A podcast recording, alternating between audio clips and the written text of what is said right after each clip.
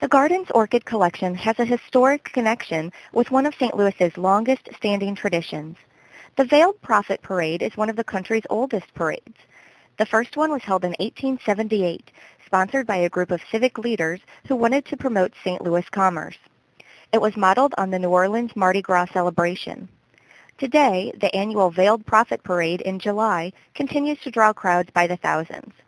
The garden supplies fresh orchids for the mysterious Veiled Prophet's float. It is the only community event for which the garden provides cut orchids. The garden first provided freshly cut orchids in 1926 for a massive bouquet carried by the Veiled Prophet's Queen of Love and Beauty. For many years, on the day after the coronation ball, this bouquet was displayed at the garden. In 1947, approximately 5,000 curious visitors came in one day to see the Queen's bouquet on display in the greenhouse. The Veiled Prophet Queen's bouquet measured up to 3 feet long and 2 feet across and contains hundreds of blossoms. All of the orchids are selected two days before the ball to ensure the finest flowers are used.